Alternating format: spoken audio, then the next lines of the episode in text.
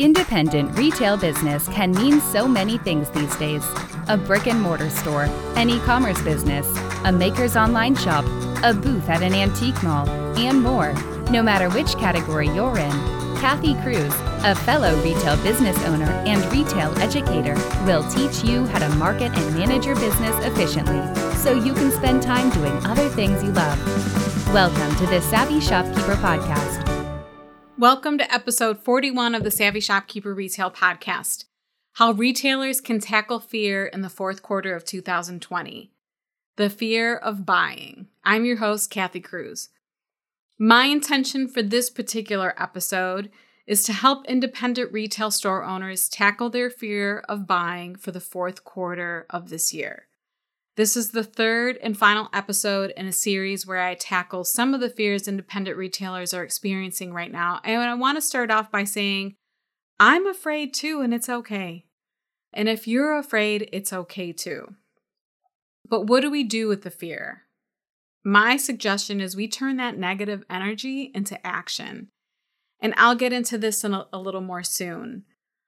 When the pandemic hit and many of us were mandated to close, there were lots of questions around when we could open again, or once we opened, would we have to close again?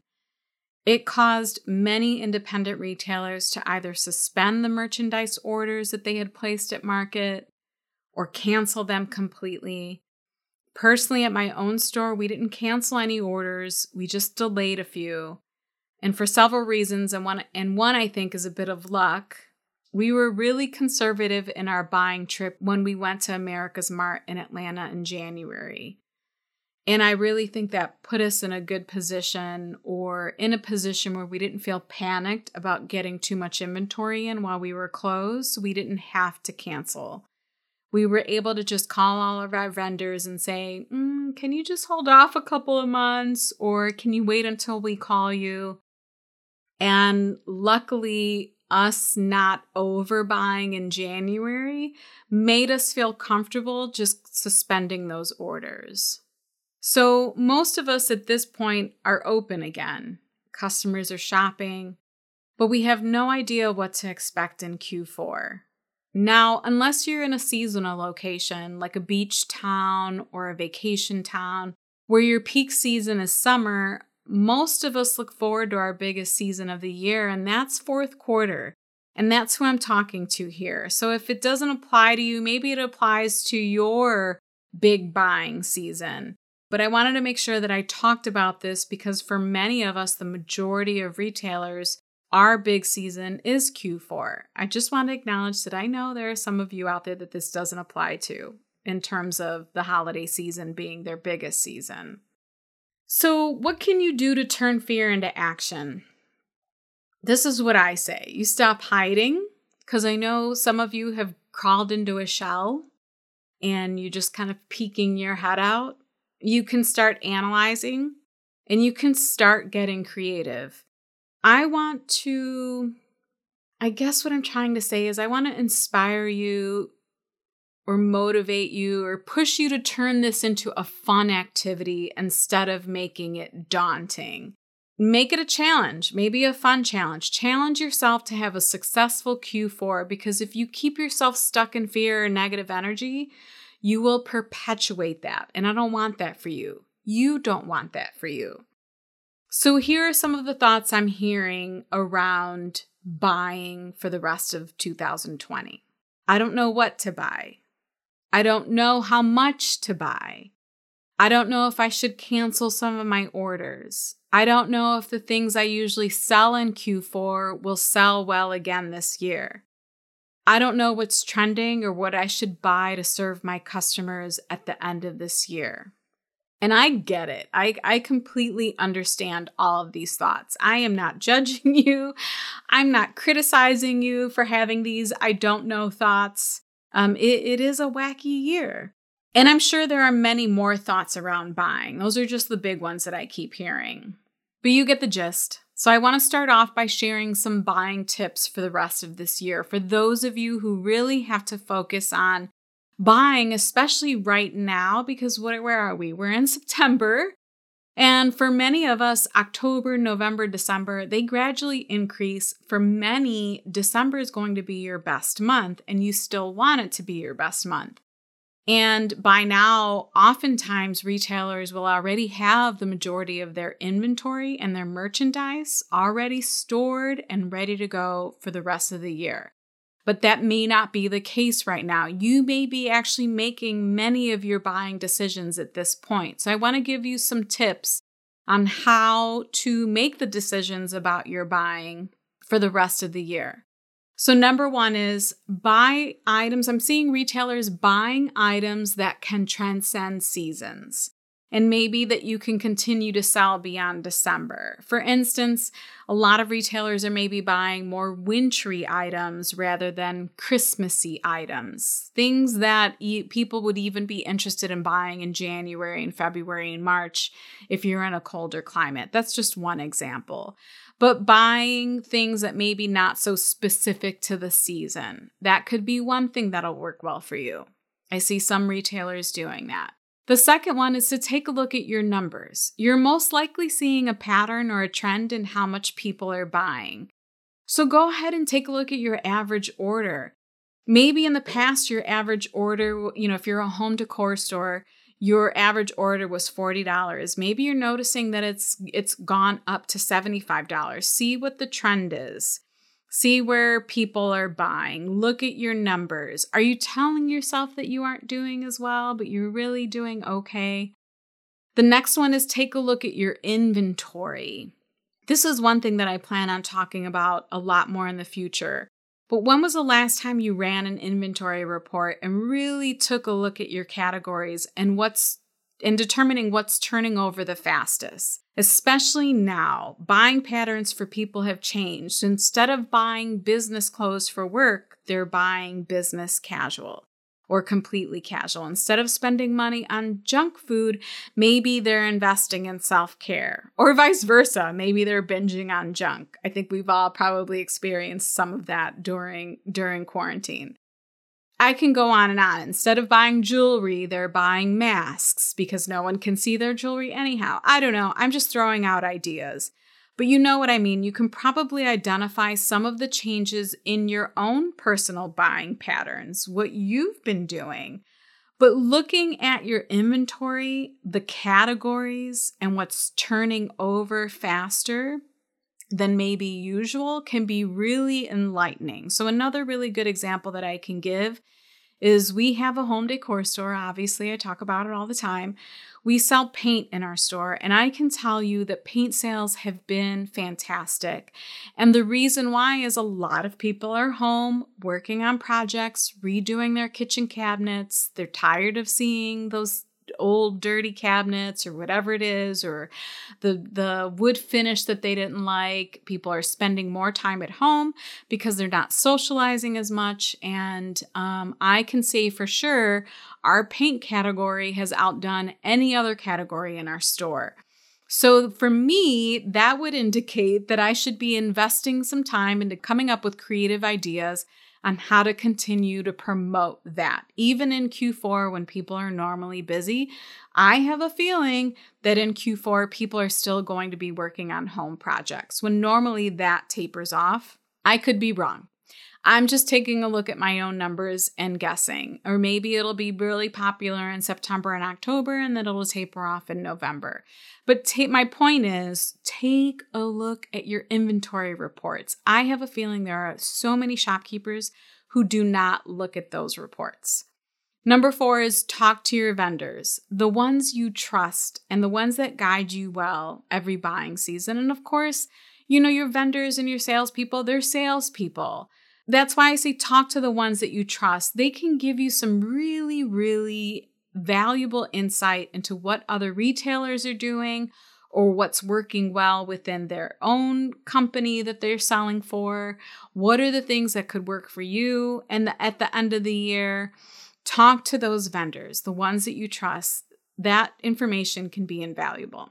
Number five is going to be a little more techy, but look at Google Analytics, especially if you have an online shop, and determine where your online shoppers are coming from and what they're buying.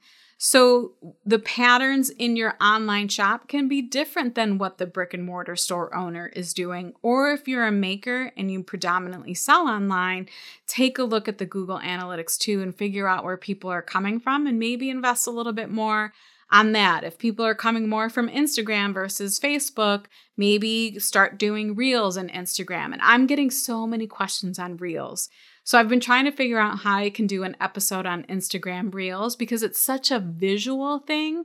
I will try my best, but for sure I will be doing a live lesson in the shopkeepers lab on Instagram Reels. I don't know when, but because I've been getting so many questions, um, that's that's moving up top priority on that list. And for those of you that don't know, I go live in the shopkeepers lab once a month with a lesson to help all the, the people in the group. The new sponsor for this podcast is the Shopkeepers Academy. Tell me if you can relate to this as a shopkeeper.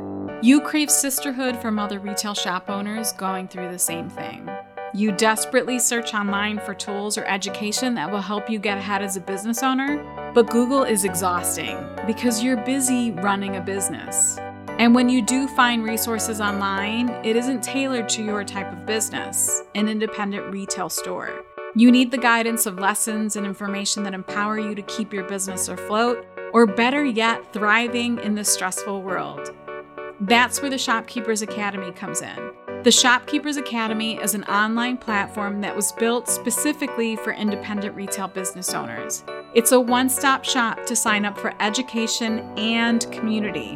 Whether you want to grab an affordable ebook like a nine page shipping guide, or get access to a comprehensive list of lessons by subscribing to the Shopkeepers Learning Lab, or if you want to join Master Shopkeepers, and that's a paid mastermind group of brick and mortar store owners, you'll know that every option in the Academy was designed for you, the independent retail business owner.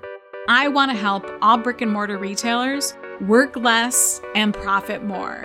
Is this what you want too? Visit shopkeepersacademy.com for more information. And then number six is ask the shopkeeper communities. I mean, right now you have the Shopkeepers Lab and Master Shopkeepers. And I'm not by any means suggesting that you ask for people's vendors and resources, like specifically, but you can ask those questions in so many ways. You can ask, like, what are you seeing that's trending if you're a gift shop and get really specific because p- people in who own gift shops versus an apparel store, there are going to be different trends. So get really specific, ask about trends, ask if anyone's read a helpful article about what they expect to sell really well in Q4 for their particular business type. Ask your friends, your business friends, your retail store friends. Go ahead and start reaching out and have those conversations. You might find out about something that you never considered carrying that could potentially do really well in your store. So I want to move on to the six ways to overcome your fear and your fears in business. And it's the same thing that I've done in the past two episodes. So the first one is if you want to overcome this fear of buying, first identify it. We've done that. You have no idea what people will buy this this upcoming season and it's keeping you from taking action. That's the fear. Number 2 is realize it's not all about you. We've said this before. It's about them. So Let's think strategically. Read articles about current buying trends. Ask in the shopkeepers group. I mentioned a couple of these tips. Number three is determine the worst case scenarios. As always in retail, we can hurt ourselves if we underbuy, and we can hurt ourselves if we overbuy. So, some of the tips I just mentioned can help you to avoid that. Number four is focus on your why. Maybe for this particular instance, it's about your ability to help others gift well during the holiday season. So, what makes you stand out here? When you talk about your why, like let's say, for example, you have a gift store and people come to you and, and they love to buy those types of items for people and they come to you for that.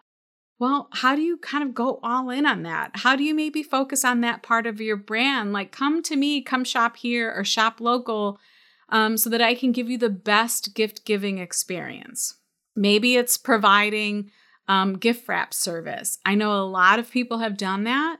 Um, but if you really want to stand out, maybe that's one thing. Take one something off of someone's plate by offering them free gift wrapping. Number five is a take action. I mentioned some actionable things you can do a few minutes ago, but another activity I like to recommend when it comes to fear is write out a list of fears versus facts. For instance, in our minds, the fear can be my Q4 is going to tank, but maybe if you look back over the past three to four months, your sales have actually increased. You maybe they weren't so well in March and April, but they got better in May and July. August was neutral, let's say. But you're seeing a trend in people coming back out, people shopping. You know, my point here is once you write these things down, are your fears really justified or is it just those crappy thoughts in your head? So go ahead, if you like to get pen and paper out, do a column for fears and do a column for facts. Um, you might be pleasantly surprised, or at least I hope so. And the last one is find your support system. Um, in episodes 39 and 40, I shared support system examples, but your best support systems regarding buying is in your data. And if you're listening to this and realizing you don't have data because you don't have a bookkeeping system, or maybe you never set up a, a digital point of sale system, or you never set up an inventory system, I can't stress it enough. That type of information is so valuable to a retailer. So if you are maybe a little bit slow right now, maybe now's the time to go ahead and get that stuff started because data to me is extremely important in a retail business. If you want to take it one step further, in the free resources section of the Shopkeepers Academy, there's a break even analysis spreadsheet. Working through your numbers and determining what's fear and what's fact can be extremely helpful. I used this spreadsheet when we were mandated to close, and it gave me the ability to create a good, better, best scenario for the next four months. I did this, I think it was in March. And in my mind, I thought if I need to do it for four months, four more months, I would. But it was doing that spreadsheet that really gave me the visual in terms of numbers of knowing, okay, I needed to hit this in order just to pay the bills, or I can hit this and I make a little profit, or I can hit this and I actually profit and I can pay myself. And having that spreadsheet and having those numbers written down on paper gave me something to work for. Once I did this, it actually motivated me to get creative and challenge myself to hit the best goals every month, and it worked. In the end, we can all sit in fear and wait to see how the rest of the year plays out. We can just cross our fingers and hope for the best because we're too afraid to do anything else. We can underbuy out of fear, or we can take action. I want a successful Q4, so personally, I'm taking action.